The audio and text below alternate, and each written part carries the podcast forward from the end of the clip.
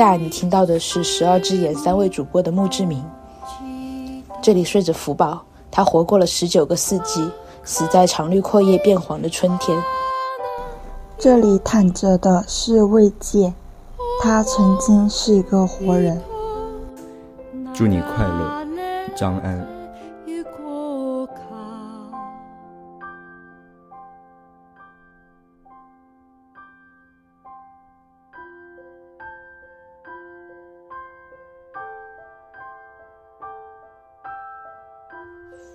听众朋友们，大家好，欢迎收听新一期的十二只眼，我是福宝。我是魏界，我是张安。不知道张安和魏界怎么想，但春天是我最喜欢的季节。在这样的春天即将结束的五月初，十二只眼想来聊聊死亡。死亡好像是个沉重且残酷的话题，似乎与春天也不太搭。其实这一期本来要聊的也是其他的选题，但思来想去，我们还是觉得死亡并不是一个应该被避讳的东西，所以我们决定在象征生的春天谈谈死亡。这个话题很大很难，选这个题其实有点不自量力。我们要聊的不是形而上的死亡，我们也聊不出来，可能就是基于我们自身的经验来谈谈对死亡的认识吧。这个话题以后我们的节目也可能反复来聊。虽然说，我觉得现在好像已经不是春天了吧，特别是你们两个。其实挺，我觉得，我觉得其实挺春天的。我觉得，哦，我这一边倒是还是对啊非常，对啊，其实整个中国大部分地区还是春的。嗯，哦有道理，特别是今天我们这边还下雨，哦，我今天这边出太阳，开始开始天气播报了。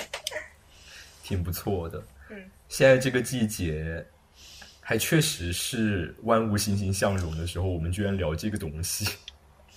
这个东西，这用这个东西来说死亡哎呀还有中国特色。已经开始体现出那种避讳了。不行，今天我们要直面这件事情。是，那我们首先谁来想要先来讲讲自己的故事呢？我们不是说好首先要来讲讲死亡相关的自己的故事吗？那我先来说说吧。好，好啊，其实死亡，我我对死亡最初的一个印象就是我上幼儿园的时候，呃，我们的老师跟我们讲，就是我们国家历史上的某一位伟人的故事，然后讲的他特别伟大，特别特别伟大，然后对国家做出了多么大的贡献，然后当时小孩子，我们这些小孩子就特别特别的向往，然后觉得啊、我我一定要去见他一面。结果呢，就在这个时候，老师就说啊，但是他现在已经去世了。这个可能是我最初对死亡的印象吧。我倒是好像没有听这种故事的印象了。但是你们印象中有什么小时候会听的，像童话故事之类的，是跟死亡有关的吗？还挺多的，其实夸父逐日，就是我小时候我，我妈会给我念那个安徒生童话，然后里面就挺多关于死亡的故事。我记得有一篇是说两个王子，两个一个国家的两个王子，他们是兄弟，然后最后经历了什么，然后两个人互相把剑插到对方的心脏里面，还有插图。然后还有一个故事，还有一个故事是那个洗衣妇，她因为喝太多酒醉倒在河里面，然后死掉了什么的。我倒是很直观的想到小红帽之类的东西。哦，但小红帽她最后也没有死亡啊，我听的版本是被那个猎人救出来了。对，其实感觉童话故事里面一般都不会提到说结局是死亡，即使是死亡，也是坏人会死亡。对，而且就算真的讲故事，而且就算真的讲故事讲到死亡了，其实也没有大人会详细的跟你讨论这件事情。对，对，其实我们最开始对死亡都是自己教育自己。像我，呃，我小的时候应该是也是幼儿园的时候吧。我那个时候知道人是会死的，以后我晚上睡觉的时候跟我外婆一起睡，然后就在那里幻想说我的外婆去世的时候是什么样的，然后我就哭了。但是我特别奇怪是，我哭的时候，我又在思考葬礼的时候该不该哭呢？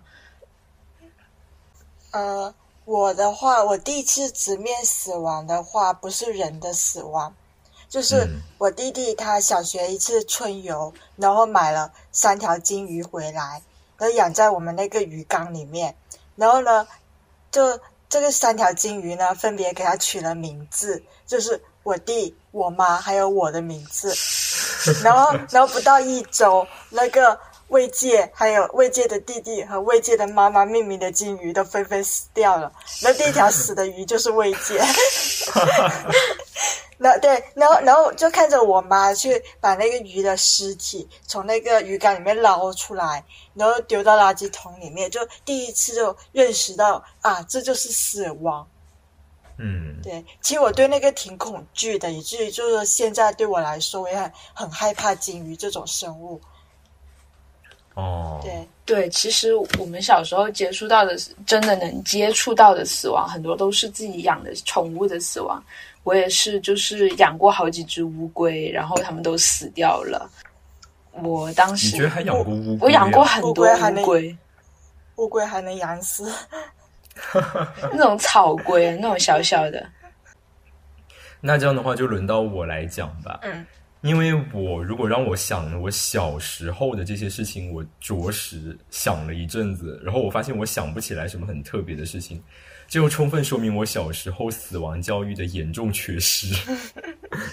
所以以至于后来我确实要面对死亡这件事情的时候，我感受到了确实是非常大的惊慌失措。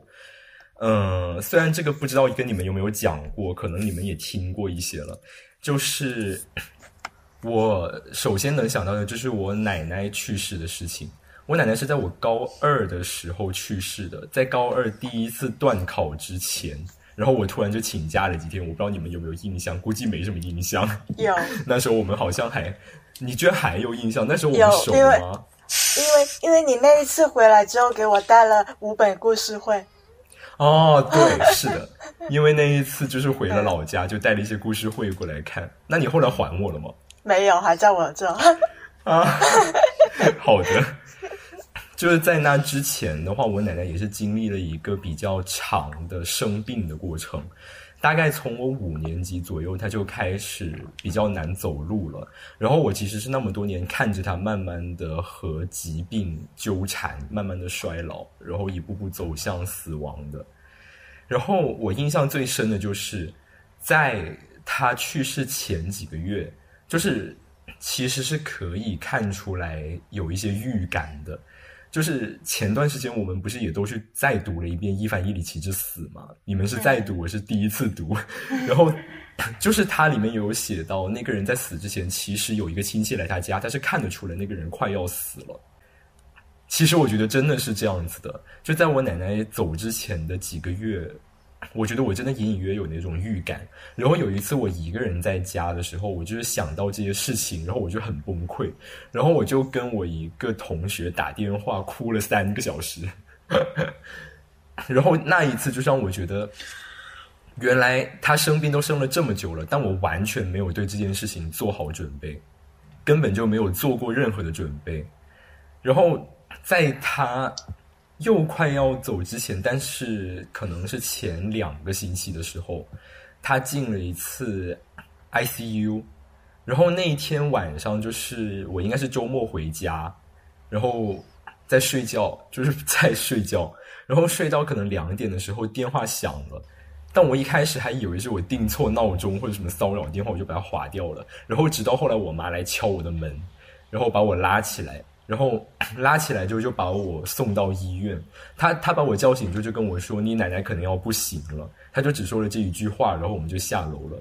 但就是从他说完那一句话之后，我就开始浑身发抖，就无法抑制的从他从上到下整个身体都在颤抖，就一直这样子到了医院，到了那个房间门口，然后一直到那里见到我爷爷，然后。我爷爷就看到我这个样子，就带我出去散步。然后我们在那里可能散步了一个多小时，我才终于平静下来。然后我就在那里发抖，发了两三个小时，就一直在发抖。而且一直到那个时候，他们才告诉我，原来我一直都不知道我奶奶真正得的病是什么。他们之前一直跟我讲的是糖尿病，但是其实不是，就是除了糖尿病以外，还有另外一种更加困难的疑难杂症。但他们真的那么多年以来从来就没有告诉过我，就是现在回头看这件事情，就是很显然我从来没有得到过任何的死亡教育，然后让当我直面这件事情的时候，表现出来这种巨大的惊慌失措。但你们是不是目前为止还没有经历这些事情？就是很近的亲人。目前为止，就是我初三的时候，我的奶奶去世了。但是我跟她其实不算是特别的亲近吧，所以可能冲击就没有这么大。但是我想，我刚刚在想，就是我刚刚不是说，就是我们能接触最多的死亡，就是养自己养的宠物的死亡嘛？其实对于我们来说，更多的呃，不是更多的，就是对于我们来说，还有一个比较容易接触到的死亡，可能就是祖辈的死亡。对，因为祖辈他更接近生命的末尾。其实我那天在江边散步，然后我就看到两个老人带着小孩在散步，然后我就想到，呃，我们的文化有一个特别残酷的一点，就是。很多时候，我们都是爷爷奶奶、外公外婆带大的，就相当于说是让生命刚刚开始的人跟生命接近末尾的人建立起一个特别深的联系。然后很多时候意识到这样子带大我们的爷爷奶奶和外公外婆会死，可能是我们最初的死亡教育。因为起码我是这样子的，就是我在对死亡有一个最初的印象的时候，其实就是意识到我外婆会死，然后去想象她的葬礼。这个就让我想到我外婆。我外婆是在高三的时候离开的，但是她就是和我的表弟表妹非常的亲近。但她离开的时候，我表弟表妹一个才刚上一年级，一个在幼儿园。所以那一天他去世之后，我们不是要回老家看葬礼吗？那一天晚上，表弟表妹到他面前，到他的棺材面前的时候，就是。表弟开始知道是怎么回事了，然后表弟在哭，但是表妹就是看着那个东西，她看着棺材就是一脸茫然的样子。她她妈妈告诉她，现在奶奶已经走了，但是她就是不知道什么叫做走了，就是只是站在那里。但是表弟到了一年级，稍微有点理解了，他还是会哭。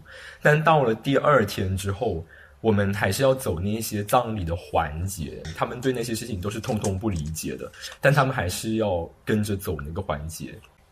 呃，我的亲人这边的话，就还没有一些跟我联系特别紧密的去世。让我印象比较深刻的就是我妈妈的奶奶去世，就跟福宝说的一样，我妈妈也是我。他的奶奶带大的那种，也是一种很深的一种感情联系。然后他去世了之后呢，其实我那个时候还是初一，就可能就是也是一个很茫然的状态吧，就是跟着那些葬礼的那些要求跟着做，然后可能也没有意识到这是一个什么的概念，然后就就在那个。一一个月前差不多，然后我在家里，然后我妈妈突然就说起她的奶奶，然后说她最后一次跟她见面的时候呢，呃，当时就是我们回老家去嘛，就准备走了，然后都因为急着去另外一个地方，然后都没有跟那个她的奶奶告别，那他现在说起来就是很后悔，就当时呢没有去跟他好好的说一声，呃，我们现在要回去了，然后或者说在走之前帮他洗一个澡什么的，对，然后他就说的时候就也也是也是流泪了，就就我当时就第一次感触到，就是说就一一种失去的感觉，然后还有一种遗憾。就我觉得从我们几个的经历来，都可以看出来，我们确实。都没有怎么经历过死亡教育。就我如果认认真真的想的话，他们对我进行过的死亡教育，也就是只有我奶奶去世周围那几天和在那之后告诉我，这一切都是迟早要发生的。但也就是到此为止了。我觉得甚至不能说是教育吧，因为他也没有你的长辈也没有教你什么，他只是把事情告知你，让你自己消化。只是事情发生了，然后需要你去用一个方法去理解它。对。那我就觉得这一个的话，跟我们中国另外一样东西很像。你要中国有两件事情是不能提的，那一件事情呢，就是人究竟是怎样生出来的；一样呢，就是死。确实。那你们觉得现在你们的自我死亡教育成功了吗？我觉得我的死亡教育大多都是来自于文学作品。那你觉得现在受教育程度怎么样呢？就就那样吧，对吧？对，但是其实我是有看到过一些就是在做死亡教育的尝试的，就是我初中的时候看报纸，然后说有个小学在开展死亡教育，就让那些小孩躺在体育馆的地上，闭上眼睛体验死亡感觉。然后我当时看到这个报道的时候，我就哭了。但是我之前跟张安说的时候，张安觉得很好笑，我不知道为什么。我没有。没有你，你不是说那个躺在地上，又不是真的死了，怎么会有死的感觉？就是你，你可以想象，你闭上眼睛，周围都是黑的，然后冰冰凉凉的，然后周围的人走过去，你都没有办法感知到他们那种感觉。然后我想起来，我其实有一次是尝试去自我教育的，嗯，就是也是在我。可能是那一次我刚刚提到的打电话哭了三个小时之后吧，然后我就开始上网搜索，就是什么亲戚去世之类的相关的内容，在知乎上面吧，然后就在知乎上面接受死亡教育，但我觉得效果可能也就是那样吧。嗯，魏健没有进行过一些自教育吗？没有，因为我就说还没有真正的去面对，然后自己在文学作品上看到，其实也只是看到而已。因为我觉得死亡，它就可能需要一个很亲身去经历的，然后才能说到时候你能不能去面对它。就我觉得现在我们其实也没有真正的理解什么是死亡。那如果我们换一个角度来看，如果我们设想一下自己的死亡会怎么样呢？我就想起来去年那个东航那个航班的事情出来的时候，当时我正在图书馆里面查资料，然后查的特别困了，想睡觉，睡然后睡之前看了一眼手机，就突然看到这个新闻，然后当时其实给我震动还是蛮大的，就是我突然意识到啊，这个事情其实随时都有可能发生。对，就其实那天我看到这个新闻的时候，我也是受到了很大的震撼，就是。当时看到的时候，我是真的突然间就变得非常非常的难过。我就是觉得，其实这件事情在前面的几年里面，类似的也并不是没有发生，但是那一天就是让人觉得这些事情真的可能随机的降临在自己的身上，所以就会觉得突如其来的死亡真的是一件很难想象的事情。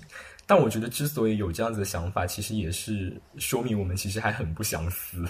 对。那如果我们是要死了的话，你们觉得大概什么时候死合适？啊，这个啊，你让我想起那个谁，钱玄同。钱玄同他说什么？人到四十就该死，不死也得拖去枪毙。是，但他最后还是活过去了。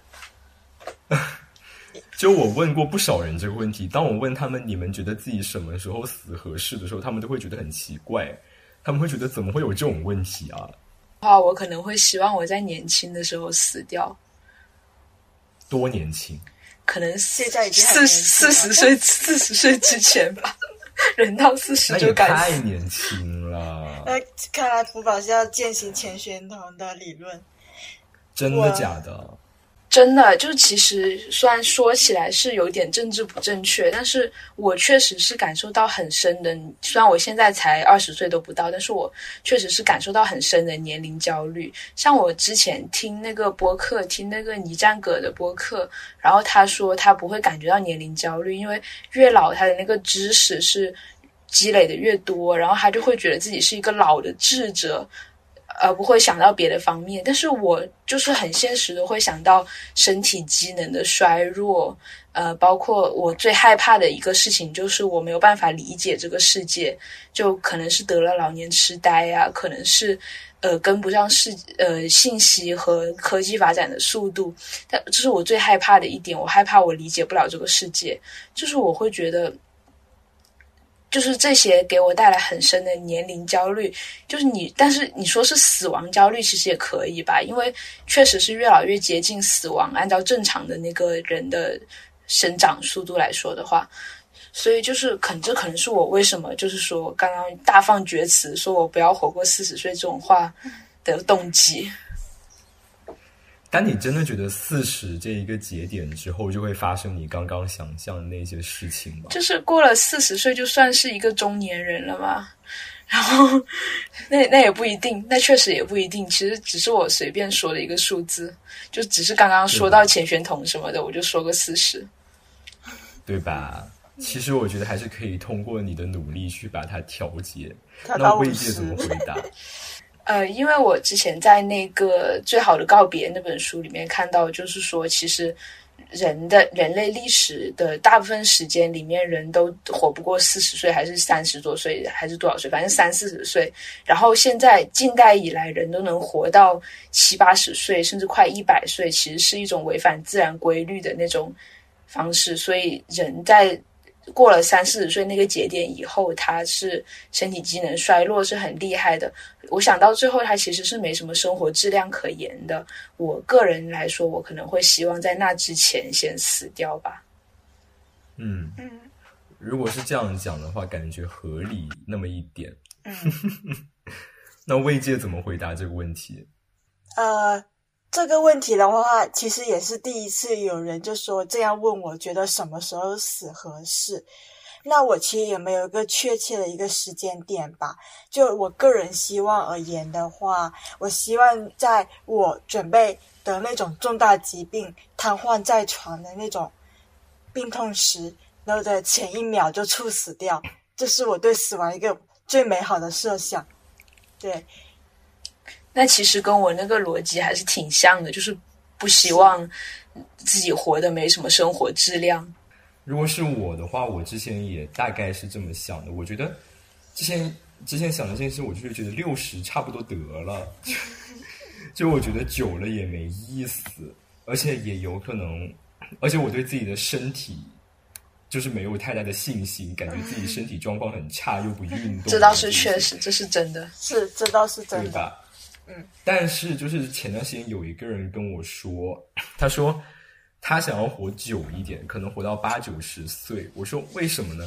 他说看活下来看松鼠也挺好的，就是如果你到了八九十岁之后，必然会有一些衰老带来的困扰，但是你仍然有能力去看到这个世界。更多的样子，或者是看那些你曾经看过的一些东西，重新去感受，就反复的去感受它们，这样是不是其实也还不错呢？哎，这还是让我想到了我表哥，就是我表哥他之前跟我说他要尽力活久一点，我说为什么？他说他要看看这个世界还能发生什么离谱的事情。对对啊，其实这样子想也还蛮有意思的。但但是我悲观一点的话，我会想，那你那个朋友在看松鼠的时候，可能还要加一些附加的条件。他坐在公园里面，然后这是阴湿的下雨天，然后他的关节因为年纪大了，然后风湿痛，痛的厉害。然后这时候远处的一个松树，有一只松鼠跳出来，但是他因为老花眼，其实也看不大清楚是什么东西。好狠啊！但确实，我前两天在想这件事情的时候，也是想到这个。就虽然我们现在可以有一些这种美好的幻想，我们可以幻想老了之后我们仍然可以做哪一些事情，但是事实上有一些客观的身体上的痛苦也好，更重要的精神上的痛苦，其实在面对这些东西的时候，这些美好的幻想根本不足以和他们进行对抗。嗯，其实我想说，就是我们是不是跑题了？这个是不是说讲衰老？对，就我觉得，我觉得很早在那里说那个钱玄同的那个，对，就就开始就开始跑题了。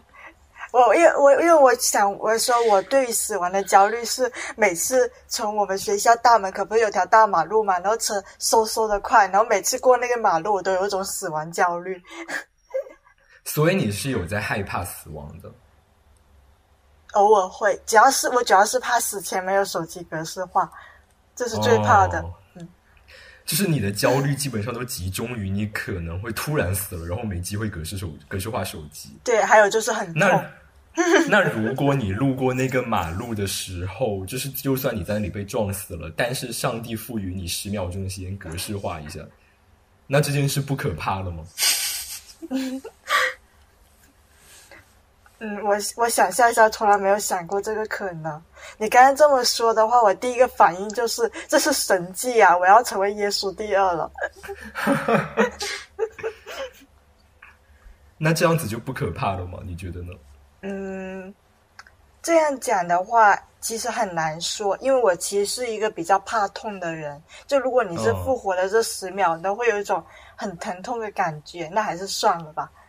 那如果这个疼痛再帮你去掉，哇哦，好慷慨啊，张安。那这个时候死，这个死法不可怕了吗？嗯，那其实也还好，就是你在死亡之后，竟然还能多出十秒之中去做一些你想要的一些事情。但是我觉得我这么说也是一种比较纸上谈兵吧，毕竟还没到那一刻。对对，就是因为其实我就是在想，你究竟是真的在害怕没有格式化，真的在害怕痛苦，还是说在害怕死亡这个东西本身？对，那你在害怕死亡本身的时候，你到底又在害怕什么呢？就是我觉得很多时候我们害怕，就是我们害怕害怕，就是跟我们要留下留在世间的那些东西有关。对。意思是想做的事情没有做吗？也不光是这样吧，就好像刚刚魏杰说的，他的手机没有格式化，他会觉得自己留下的数据让自己社死啊。还有包括刚张安说的，呃。嗯，有想做的事情没有做呀。然后我还会想到，就是我之前，我之前特别特别喜欢一个男生，然后我就买了一本诗集，想要送给他。然后我那个时候看到东航那个新闻的时候，我就在想，那如果我在那个飞机上面，或者他在那个飞机上面的话，那该怎么办呢？那那那本诗集就永远悬置在那个地方。然后，对，当然最后那本诗集没有到他手上，但是那是另外一个故事了，自己就不讲了。但这样子的话，我又会在想，那既然死了之后这些事情都已经没有办法被实现了，或者是你留下那一些数据，你尴尬的不想被人看到的手机内容，都已经和你没有什么关系了，那为什么会在生前害怕它呢？因为我还活着。对，因为你还活着。对，你还活着。就是其实真正想到底，想把这个问题想到底，那就是你死了以后，你什么都不用管了，所以其实都无所谓了。但是想这个问题的你还活着，所以就会想这些问题。其实真的到死了的时候，想也没有什么意义了。嗯，哦，我这边的话，其实对于死亡，其实还有一种就是说，死亡之后未知的恐惧。就我前几天看托斯托耶夫斯基。就他那个白痴里面，大家都知道这个作者他本人，他其实大家应该不知道，他之前被对他之前被判过死刑，那就在他要上那个绞刑架的前前几分钟吧，那就宣判他无罪。我有办哇一声吗？哇！天哪！好，然后然后他这个就把他这件事情就写在他《白痴》这本书里面，然后他这里写，我念一下吧啊。可是要知道，最主要、最剧烈的痛苦不在于创伤，而在于你确切的知道，再过一小时，再过半分钟，就是现在，就在此刻，灵魂就要离开躯体，你将不再是一个人。对，他就是整个就是叙述这件事的情的时候呢，就是重点放在就再过一会，你就要变成一个不是人的物体，然后你可能是别的什么，然后就是对于这种恐惧。对，然后我想起了另外一个，但是是就是没有陀思妥耶夫斯基这么高级，是儿童文学，就是我小时候的一个算是童年阴影吧。小时候看那个《哈利波特》，然后第五部凤凰社那一部里面，就是小天狼星死的时候，他是掉进那个神秘事务司的帷幕后面了。然后当时也没有说那个帷幕后面有什么东西，也没有说小天狼的尸体去哪，小天狼星尸体去哪去了。也没有说任何的交代任何的事情，就是说他的说说他掉到那个帷幕后面去，他就死了。所以我小的时候，就是那个帷幕对于我来说，感觉就好像是死亡的一种象征。掉到那个后面，就是会再也回不来，是一个，然后你也不知道它是以一种什么样的状态去存在。这个可能是我小的时候对死亡的一个认识。嗯，然后作者确实也没有更多交代了吗？对，呃，我看的时候，我不是小的时候看，我是一个成年人的身份去看了。但我看的，对，是你该你该该去看了。呃，我看的时候呢，就看到小天狼星掉下去，我其实是有种感觉，就是他会在下一步，然后又回来，然后说，其实那个帷幕就是一个类似传送阵的东西，把它传送到哪个英格兰的荒郊野岭之类，然后他又回来，但是后面都没有。就是就是这么一个，他简单的掉下去了，然后他就真的死亡了，然后再也不会回来了。就当时给给我一种感觉呢，就是原来死亡了就是这样，没有什么很壮烈的场面，然后他只是掉下去了，然后再也不会回来了，就也是给一个很深的触动。对，嗯嗯，我想起来，我有一个很直观的对死亡的恐惧的体验，就。有一次我在刷微博的时候，微博首页随便乱刷，就看到一条消息，上面是一开始的时候他说是什么 NASA 预测小行星将在多少年内撞击地球这样子的消息，然后当时我看到这个东西的第一反应就是疯狂的把手机往下刷，疯狂的刷那条微博的底部，想要让他告诉我这是一个谣言，就是那一瞬间。在那之后，我才反应过来，就在刚刚那一个瞬间，我是那么的恐惧我会死，就给我一种很神奇的体验。嗯，但这种谣言其实明明见过很多很多的，就到处都会隔一阵子会见到这种说法，但其实最后什么都不会发生。嗯，但那一刻还是很投入的去寻找确认，它确实是一个谣言，而我不会因为这个而那么快死掉。嗯。对，看来大家还是很怕死。其实刚刚有说到说，呃，我们在害怕死亡的时候，很多时候是与我们留下的那些东西有关。这些东西可能是我们被动的留下的。那现在面对死亡，我们有什么想主动留下的东西吗？或者说有什么可以留下的东西？这样吗？就。就我每一次就是想死之前，你知道我是怎么鼓励自己活下去的吗？然后我就会想到我写了多少篇小说了，其实现在才一两篇。然后我每次都想，我现在就死了，然后我写的那些小说那些篇数都不够你们活着的人来整理。然后我就想我要再努力活下去，多写几篇，让你们能够有更多的可以整理。你真实的想法吗？对，是。对，很自恋。对，我知道很自恋，但就是这样。嗯，很好。对，其实说到能留下什么吧，我刚刚就想到，因为张安刚刚提到那个伊凡伊里奇之死，然后就伊凡伊里奇他到死的时候才意识到自己从来没有真正的活过。就是我会想到，其实我到死的时候，可能也会觉得自己从来没有真正活过，或者说面对死亡这样子的一个庞大的事物，可能我会觉得自己的。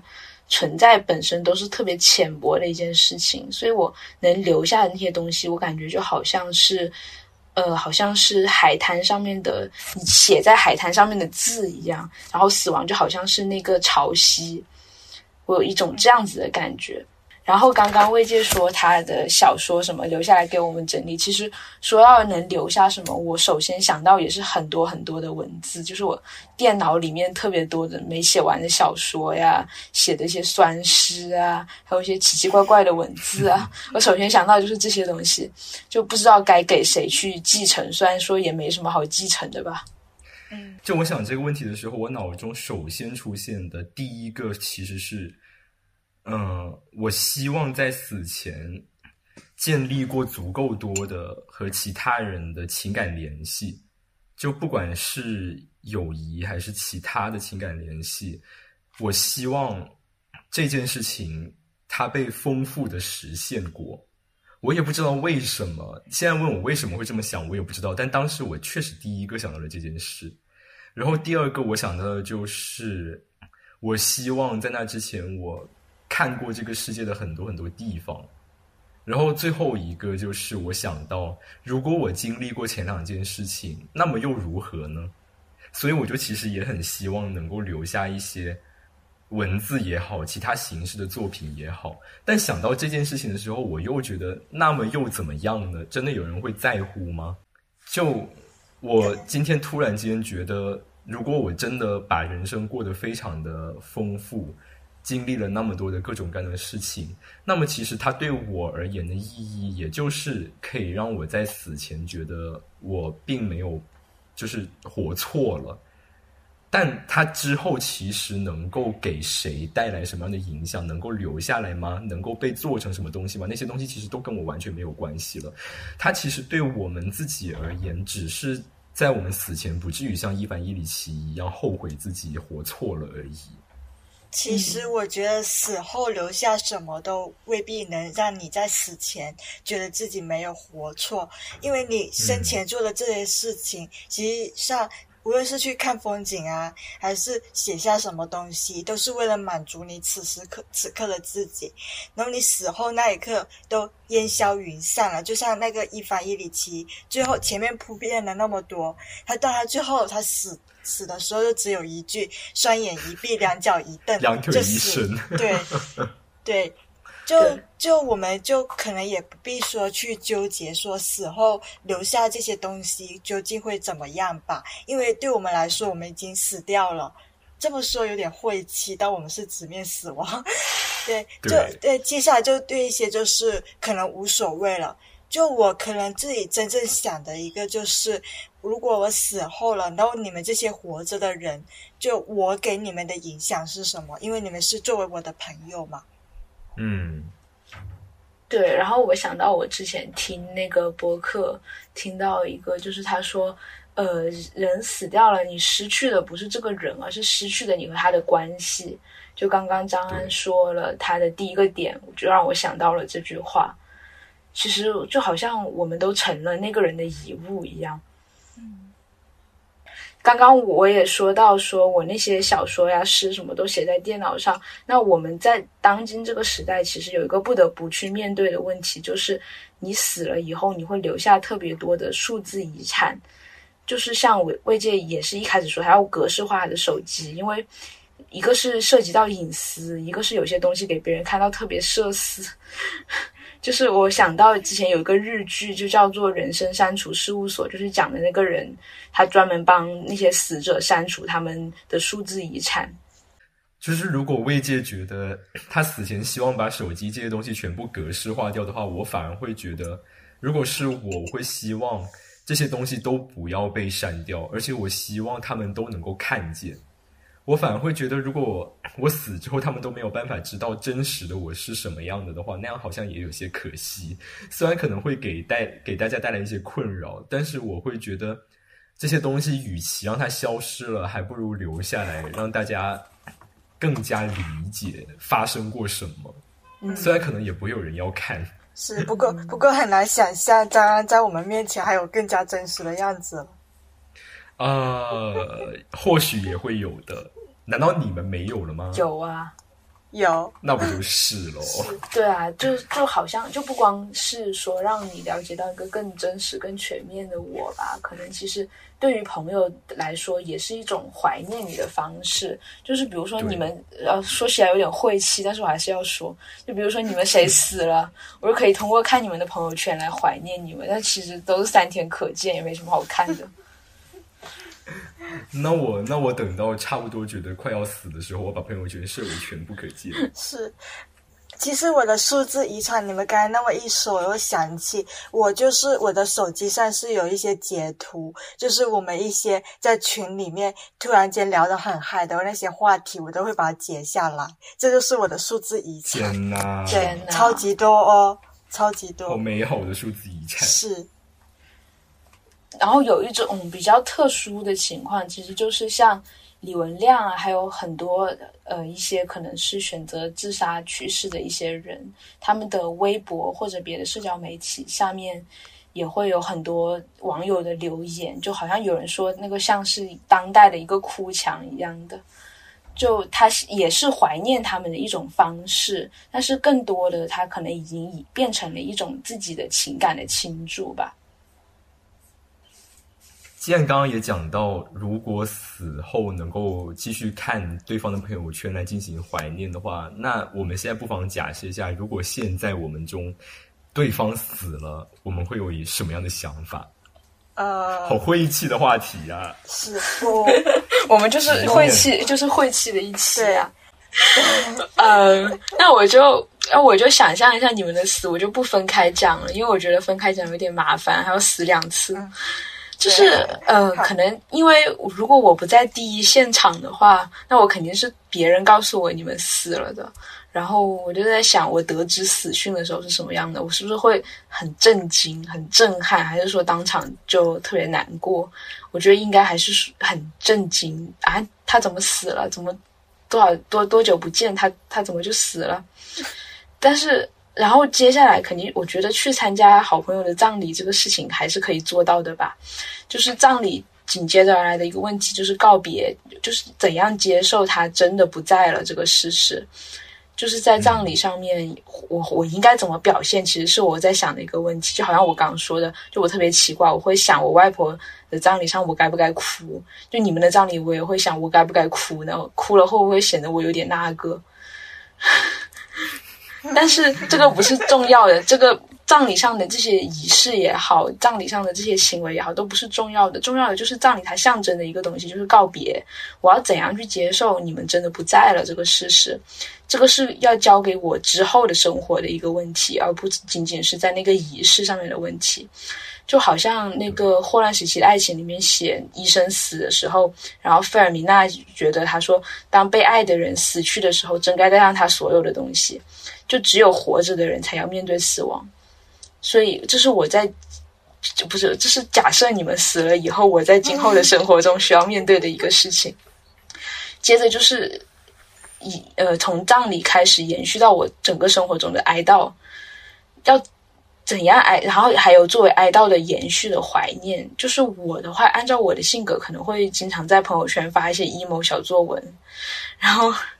然后回，然后 emo 小作文里面就写他当年怎么怎么样，他怎么怎么样，他的音容笑貌是什么样的。然后就是从你们的角度来说，可能是有点社死的。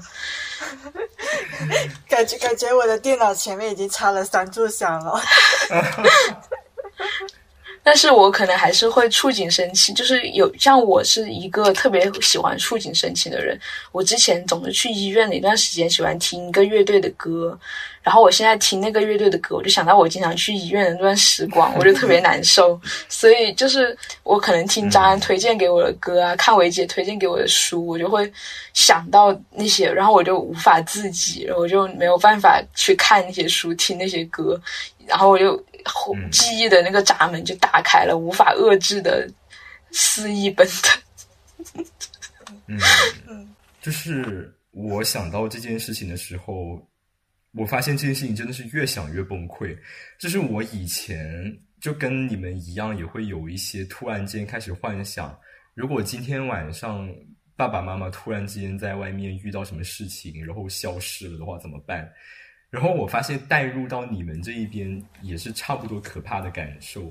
如果就是现在你们突然间死亡，我真的会觉得这是一件非常可怕的事情，因为我觉得我的人生真的非常需要有一件事情来维系。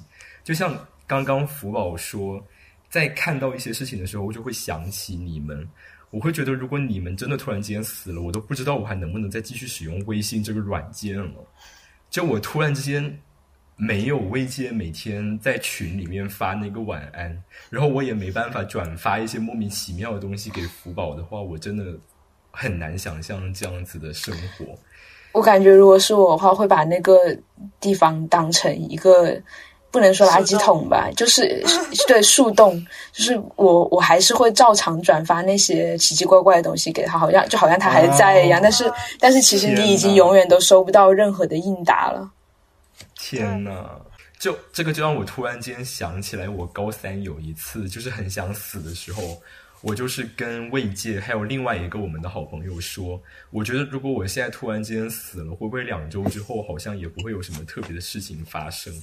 然后那个另外一个很好的朋友突然间他真的就是眼眶湿润了，我就觉得啊做错事了，就这件事情，我觉得真的是非常。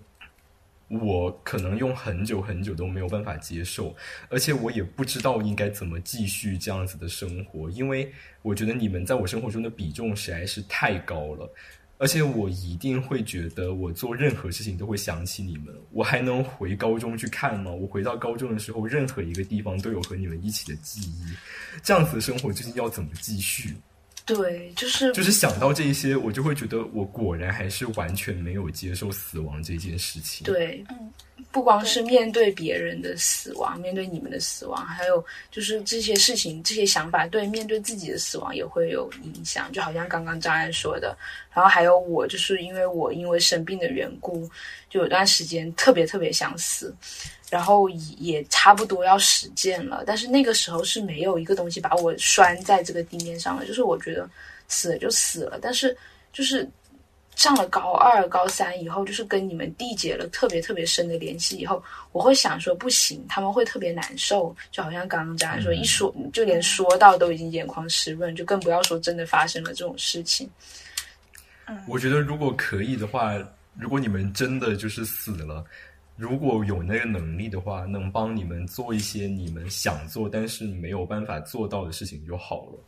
把我的小说出版，把我的小说出版，出版两份，好好赚钱，好好赚钱，帮你们出版小说。是，然后你还可以花钱炒作，对，还要炒作也太那个了吧？你不炒作的话，怎么有机会成为有名的小说啊？好吧，那还要努力帮你们宣传小说，成为名家。对，但其实又换一个角度，刚刚设想，如果你们突然之间死了会怎样？但如果是很多很多年以后那种必然到来的死亡，可能其实心境又会不一样了。对，因为我觉得那个时候离我自己的死亡可能也没有很遥远。对，那就只是一个先后问题，可能就你先过几年到我，然后再到你，就是这样子。对。所以我觉得很大可能是你先啊，那可能就又是另一回事。是因因为因为张安比我们老，而且他又是男的，男的一般活不过女的，这个可以说的吗？可以，可这是客观事实。是，对啊，所以我就是觉得刚刚讲完这些，我就觉得你们不要那么快死，谢谢。我尽量，我尽量不那么快死。嗯，那我也努力，虽然这不是努力能做到的。嗯，那轮到我来想想了。就其实我关于这件事情呢，也是有想过。如果乐观一点的情况的话，就是当我们中有一个死掉了，如果乐观一点的话，我们可以就很开心的去怀念他生前的事情，然后继续做我们这个播客，然后甚至把他死当成一个噱头来吸引，说十二只眼死了一位主播。对对，但是这也比较乐观。其实我觉得，如果真的到那个时候，我们中有一位死了，那剩下的两个人就可能也是没办法说继续做这个博客了，因为绝对没有办法。对，就是我想到那个日本的一个乐队，然后他的主唱去世了，然后他们，然后最原来的吉他手成为了主唱，让他们继续进行下去。对，就想象我们这个腾讯视频，因为我们现在是用腾讯视频录，突然腾讯会议，好吧，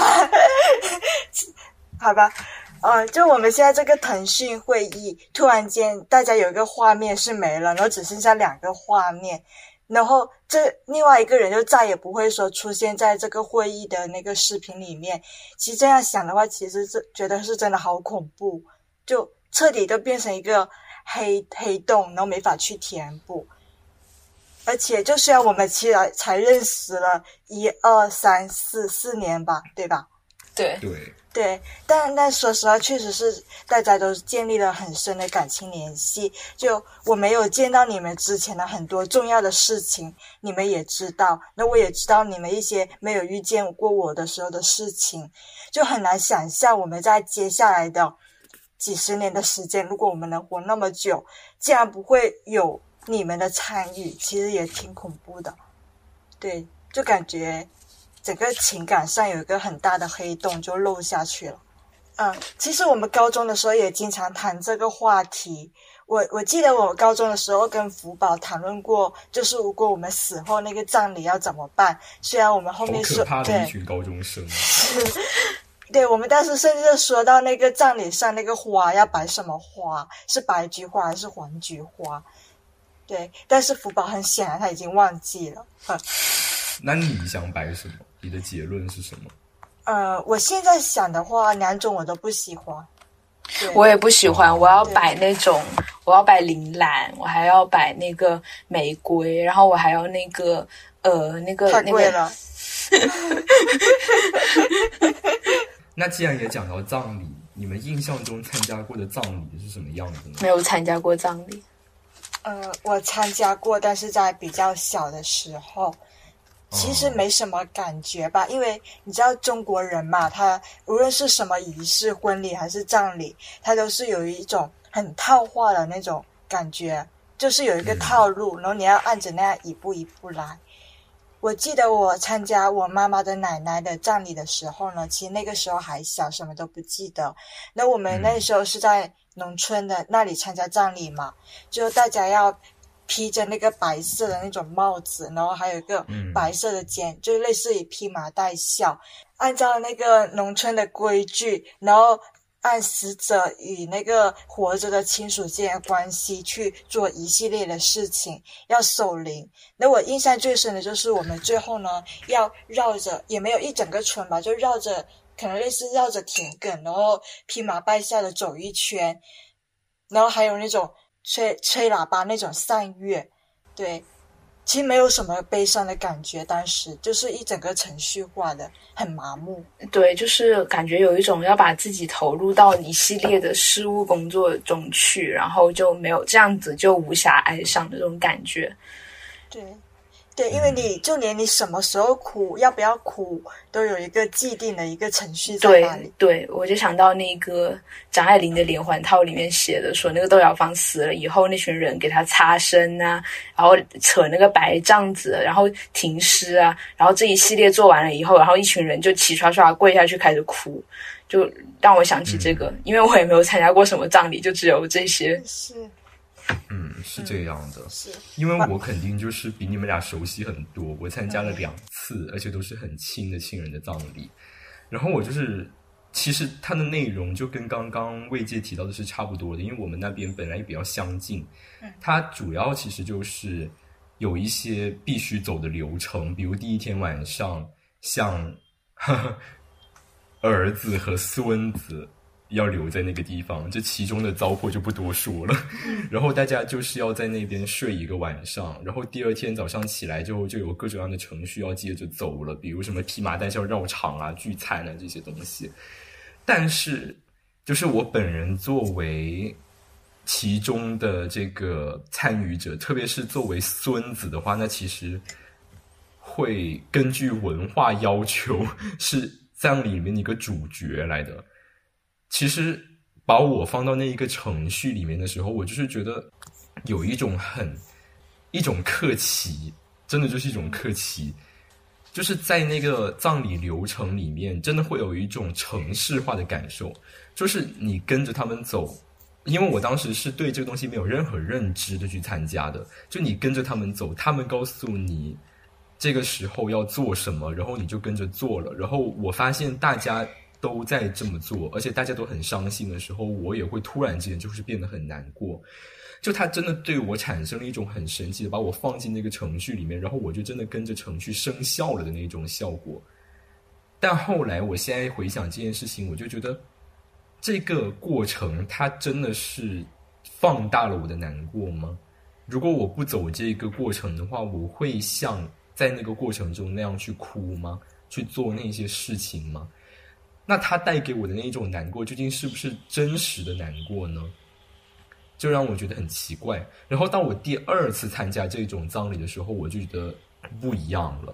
就是我有意识到，他的那些流程很多的都只是一种表演，甚至我会觉得像是一种欺骗。嗯，第二次参加的时候，我就是觉得我的真实的感受就是这一个部分，其他的让我做的那些事情，如果不是我的真实感受，我就去忽略它，因为我会觉得。让我去参与到这一个城市之中，让我去做出那一些他们需要的难过，反而不是我想做的那一些事情，反而会让我觉得是一种不尊重。我觉得说这种话好大胆呀！嗯，没关系，没关系。这个博客就是这样子。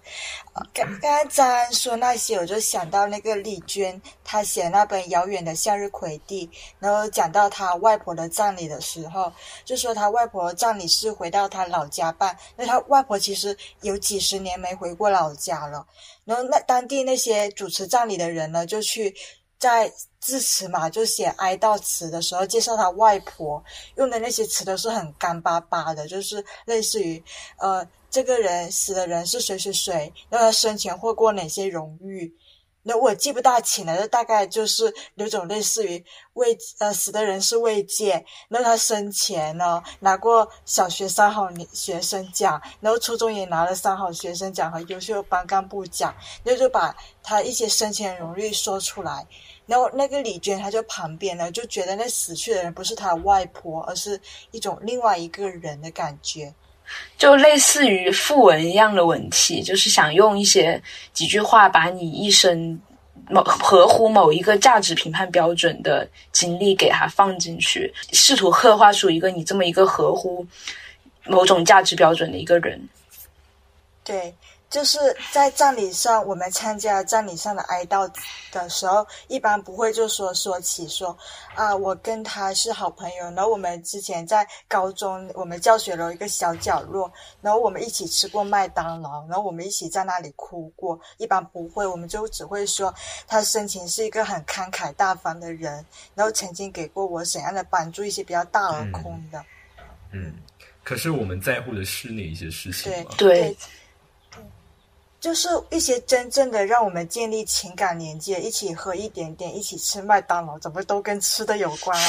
这些 其实，在葬礼上是一般不会被提及的，就是中国式的葬礼上，对，在一般不会提。嗯，所以我就觉得，到时候如果我要写这些东西的话，如果你们那时候还没死，你们要帮我监督，写点有意义的。对，然后说张安死前曾获某某某某大奖。所以，所以其实，在这样子的一个模式或者说套路底下，即使你真的很爱那个人，在仪式中你的悲伤也是会被消解掉的。对，对，我觉得其实就真的很让我怀疑，我们的这种中式的这种葬礼，我们所做的这一些所谓的哀悼，它真的让我们不难过或者走出难过吗？或者说，它的目的会不会本来就不是这一个东西？它真的有什么样的意义吗？然后在想的那些呢，我就想到我们那个葬礼上还有一些习俗，他他就是有一些呢，他会有专门的人来负责哭丧，然后哭的会甚至比那些亲人还伤心。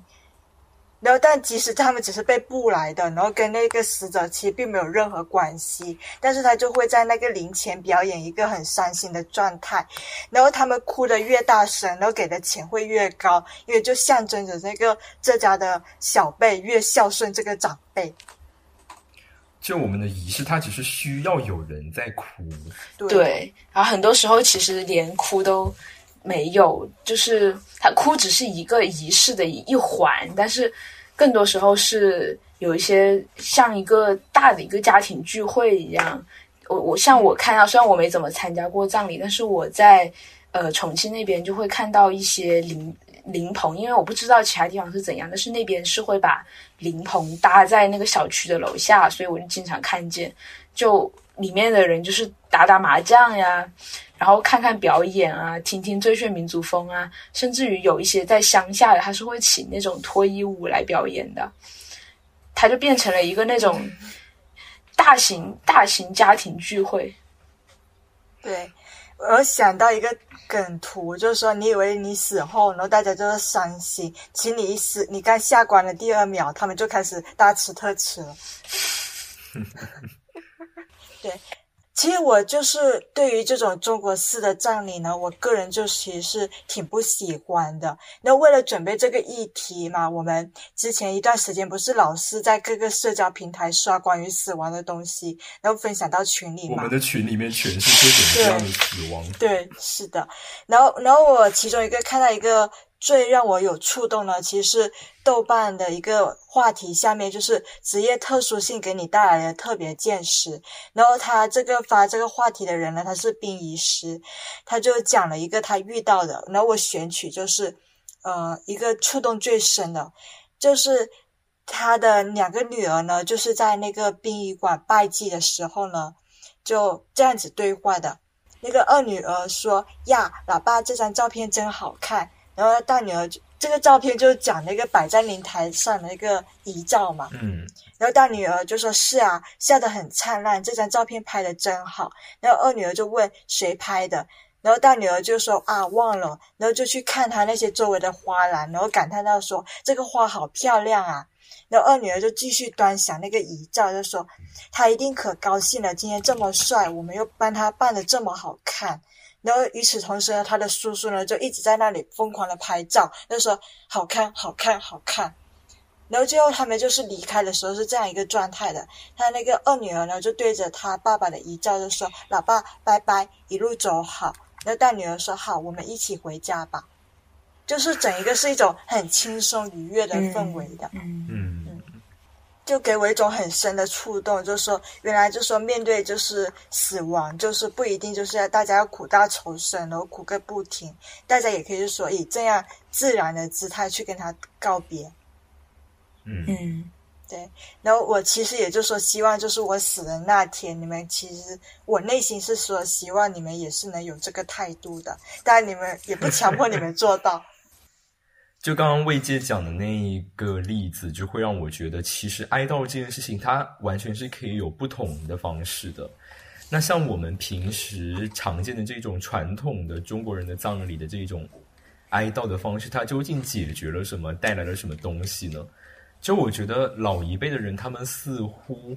我没有问过他们的想法，但他们觉得这一切是非做不可的事情。但很显然，到了我们这里，我们就会觉得这个事情是没有那么必要的事情。不过，其实我想，你这个我们可能就只包括我们三个人，可能其他年轻人的想法也不一定。啊，很有道理。但我就会觉得，对我们来说，哀悼应该是什么样的呢？我觉得。之所以我没有办法像刚刚魏姐提到那个故事里的那一些人一样，也是因为我对死亡这件事情、对哀悼这件事情的理解和他们那一家人是不一样的。像我的话，我觉得我自己做过的哀悼，那种真正的除了中式葬礼以外的哀悼，就是在我奶奶离世那一天晚上，我得到消息。那天是我走在宿舍楼下的时候，手机打开了，然后我就看到了这条消息。然后我爬上床之后，就把这一些东西，就把我那天晚上想到的所有东西都写了下来。我可能也写了好多好多字吧。然后在那之后，我也从来没有再翻看过那个文件。它现在在我的百度网盘里面。数字遗这可能，就是，对，这可能就是我做过的一个哀悼这件事情。我觉得我对哀悼这件事情的理解就是，其实哀悼的对象他已经离开了这个世界了，所以我们哀悼的时候，哀悼的对象是不会收到我们的哀悼的。所以哀悼它仅仅就是我们这一些在世的人的一种仪式而已，它只是我们对自己的向内的一件事情而已。对，它是我们在寻求一种告解，是我们自己希望自己能够去接受这件事情。对，那如果像我们这种人去参加中式葬礼的时候，我们没有办法从中得到告解，那这样子的哀悼这种形式，那它其实是没有意义的。嗯，就我们之所以会需要通过哀悼这件事情来让自己获得一种告解、接受，是因为我们觉得死亡这件事情，它是让我们感到悲伤，或者是感到惋惜，总是会给我们带来一些不好的情绪感受，而且会停留很长时间的，是需要我们去慢慢去化解的。我们会认为死亡这件事情会让我们觉得悲伤和惋惜，这些事情是需要去化解的，是因为我们认为死亡它不是一件好事情，它是让我们恐惧的事情，它是一种失去，它是失去之后我们感受到的那一些痛苦、那种孤独、那种空荡荡的感觉。那如果我们对死亡有了不一样的理解，如果我觉得慰藉的死亡对慰藉来说，对我来说都不是一件那样的让人难过的事情，那哀悼可能就会成为一件不一样的事情了。或许我就会有机会像刚刚慰藉讲的那个故事里那一家人一样，去轻松的接受这件事情。然后我和福宝就在慰藉的灵堂面前，就是啊，慰藉去了他想去的地方，我们也回家吧，这样子讲。就是我觉得，如果我们对死亡这件事情能够有一些不一样的理解，那么哀悼其实可能也可以成为一种单纯的纪念，而不是它的目的是要消解死亡带来的痛苦。它可以成为一种擦拭你的遗照上的灰尘，可以成为一种单纯的、充满爱意的缅怀，就仅此而已。嗯，不过桂英，你刚才说来到我的但这个这一点跟我设想的不一样。我想的是你们两个就带着我那个联合带人一共五斤的那个骨灰盒，然后一起出去旅游，然后到一个地方就撒上一点，然后很重重哎、才五斤吧，能重到哪去？如果觉得重的话，要想想自己是不是体能不行。我觉得应该是把你的那个整个盒子放在家里，然后我们每次取一点带一点。分装是吧？更加更加地狱了。啊，事情变得更加地狱了。对，但我就觉得是也是一种哀悼的方式吧，因为我觉得哀悼其实是对活人来说的，因为死的人他已经死去了，他怎样也感知不到了。其实哀悼其实是一个活人在一个自我安慰，想办法去填补死去的人留下在你生命中留下的那个黑洞，然后你的哀悼就是想办法就是，嗯。用别的方式，然后去安慰自己，然后把这个黑洞缝补上，不让你觉得一直觉得空落落的。呃，其实我们说寄托哀思，最初可能就是为了让因为逝去产生的伤感有一个存放的地方和存放的途径，然后它慢慢的变成一种例行的仪式。然后我们刚刚说的那些，大部分都是作为一种仪式的哀悼，但其实就是作为一种寄托哀思也好吧，或者说真正的表达你的哀伤的哀悼。其实，在葬礼结束之后，哀悼才真正开始。因为我那天张安转转了一个什么，我忘记具体内容是什么了，反正关于死亡的一条微博到那个群里面。然后我看评论有一句评论，他说：“亲人的去世就像一场大雨，下过雨后是无尽的潮湿。”就他去世这个事件本身可能是一个冲击性的事件，可能就像一场大雨一样，在一瞬间把你给淋湿了。但是下过雨后，那个无尽的潮湿才是你要慢慢去面对的那个东西。就好像我们哀悼不光是在葬礼那一下去哀悼他，可能每年清明节啊，或者他的忌日啊，或者什么日子，我们也会去给他扫墓，给他上坟，像《寻梦环游记》里说的，他说死亡不是终点，遗忘才是。这句话蛮有名的嘛。哀悼这个时候就变得像是一种提醒，提醒我们去记住这个人，提醒我们去记住他给我们带来的一切和我们跟他之间的连接。这是我觉得哀悼的一个意义。对，对。其实我就觉得，按照福宝刚刚的说法的话，与其说是怀哀悼的话，不如说是怀念吧。对，就是作为哀悼的延续的怀念。对，就在我们的记忆里面去继续重塑这个死去的人，就也是另外一种活着。就刚刚听完福宝分享的那一些，我也在想，是不是我也应该试着去转换。对死亡、对哀悼、对怀念这些事情的理解，来让自己面对其他人的死亡的时候，能够有一个更加好的对待他的方式呢？啊，但是我觉得话，就即使我们今天就是聊了这么多，然后给我们三个彼此之间进行了死亡教育，但是就说真的，到了那一刻的话，还是说很难会有这种从容的态度。就死亡教育这件事情，它可能真的是一个要一直进行下去的过程，就可能一直到我们自己的死亡来临，死亡教育也不会真正的完成。天气好好哦，至少我这边看起来是这样。好想给你们看一下，因为张安那边是北京，沙尘暴很多，应该没有这样的好天气。对，今天在下雨。嗯，就一种很春天的感觉，春夏之交。就也希望，虽然今天我们一起聊了这么多死亡相关的话题，但不管是听众朋友们，还是我们三个主播，至少我们先一起把剩下的春天好好的过完吧。那今天的节目到这里就结束了。如果大家喜欢我们的节目，欢迎给我们点一个关注，或者分享给你的朋友。拜拜，拜拜，拜拜。这个拜拜不是去死 这个要剪进去吗？可以吧，我觉得剪吧挺有意思。啊好，啊终于录完了。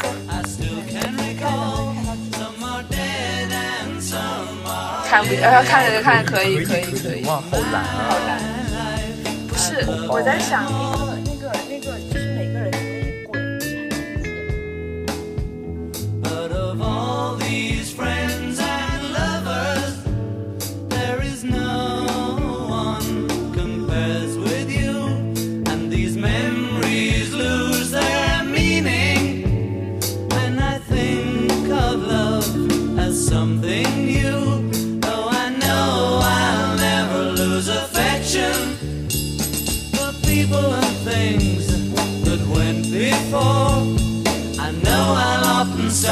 think about them. In my life, I love you more.